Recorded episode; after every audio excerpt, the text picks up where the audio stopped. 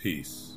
Welcome to Mind Stillness, spirituality for the average person just trying to do the life thing better. Today, Laura and Shui bring you a conscious conversation to bring that mindfulness to mind stillness.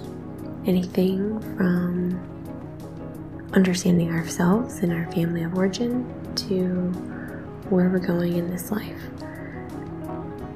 Let's be here together without overthinking this. When our mind is still, we'll find the truth. I really like this blend of, you know, I went to an ecstatic. Oh my god, oh my god.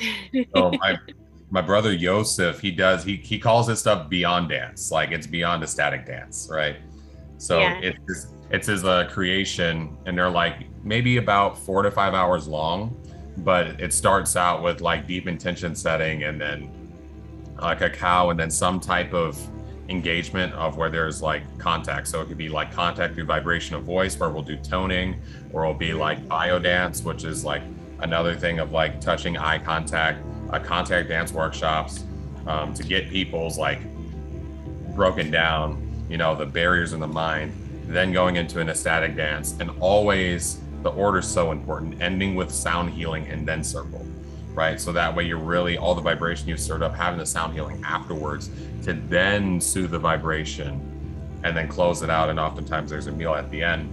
But I went to that and it was all in Spanish, right? Because that's the whole thing. They all speak speak English, right? That's the whole thing. People forget. Like, if you're in San Jose, like people are edu- you know, they learn and most people can speak English. Yeah.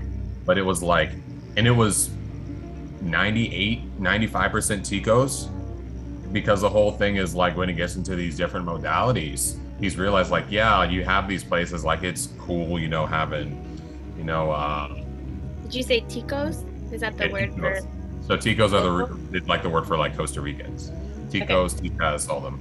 Um, but you have this expat community that's come in and has ecstatic dances, but sometimes it's not like open to the tica or it's not even catering to them, right? The people, the country of the people you're in, you need to serve them, right? You need to give back Yeah. right? And so he's like, yeah, this modality needs to be here. He's in a, like one of the best. He's literally one of the best DJs in the country, and he has Where's his he own. from? you know- Is he, is he a tico? oh yeah, he's from here. Yeah, he's from okay, here. cool. Yeah, yeah, yeah. He's from here. And so, but and that's the way I feel like he connects with it because then he knows how. And one of the whole things is like the Spanish because I keep meeting people who've been here for, you know, three years, five years, ten years, fifteen years. You know, hablar uh, español bueno. Oh my gosh. for 10 years. And the whole thing the reality of that is like this is when it gets into the the agreements and it gets into actually wanting to be uncomfortable because sometimes it could be like oh but then that experience of like knowing that i'm going and i'm talking to people and i'm saying words wrong that my conjugations are, are not right that someone's going to talk to me and i might just be nodding my head because i'm like i have no idea what you just said but still speak to me in spanish right Yeah. because I, because I know that's how language works and it's getting outside of that comfort zone and really doing new things which i feel like is especially very needed as you know probably by the time this airs going to be going into december something like that right Mhm. and the whole thing is people want to step into a new year is about getting into a new level of comfort zone but understanding doing that that means you have to break through and go through a space of discomfort to get into this new place. We were talking about yoga earlier. Like when you want to get into new foot poses, you got to like actually work and get that discomfort in, do some of the asanas you might not like as much.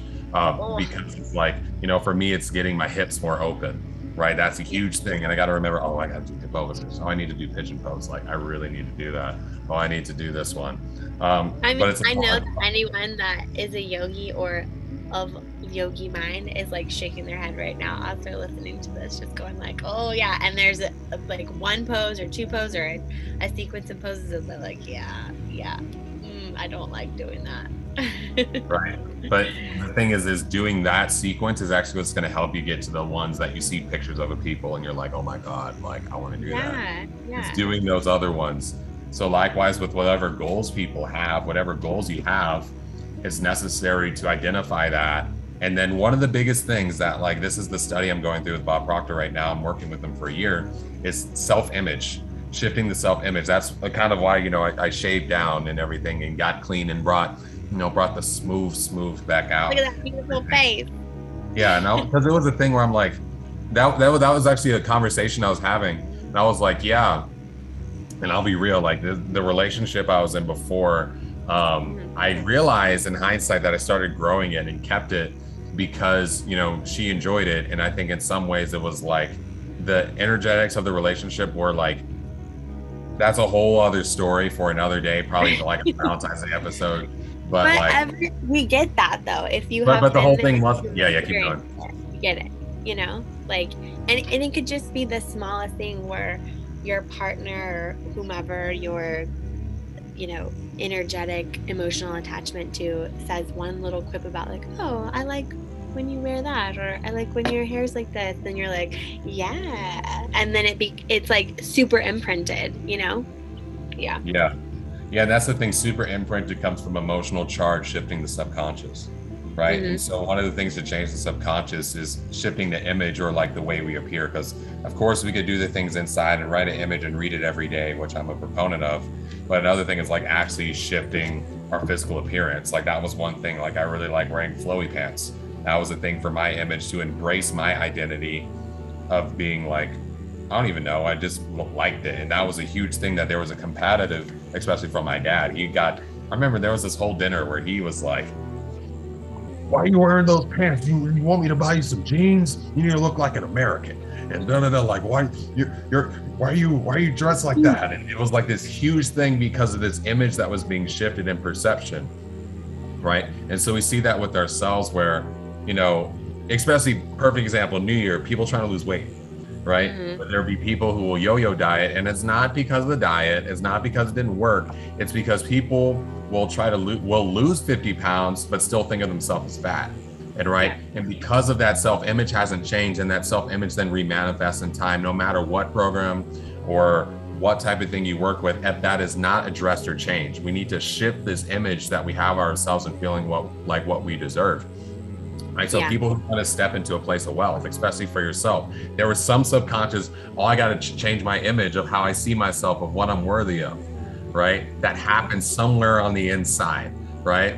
And same thing, it's like, oh, coming out here, I need to shift my image of like, okay, like I'm out here, I'm independent man that's doing this stuff and living in the jungle and you know crypto trade like to be seen in this way right and so with anyone listening likewise for you take that seriously like not just new year's resolutions and writing it down have a part of that be your image like how are you going to actually change the way that you appear to yourself. Yes some of it is appear to others in the energy you receive but how is it that you appear to yourself? When you refer to yourself you the way you talk to yourself how are we changing that picture? Because at the end of the day the mind only sees in images words just create a symbol and a picture of our mind Mhm.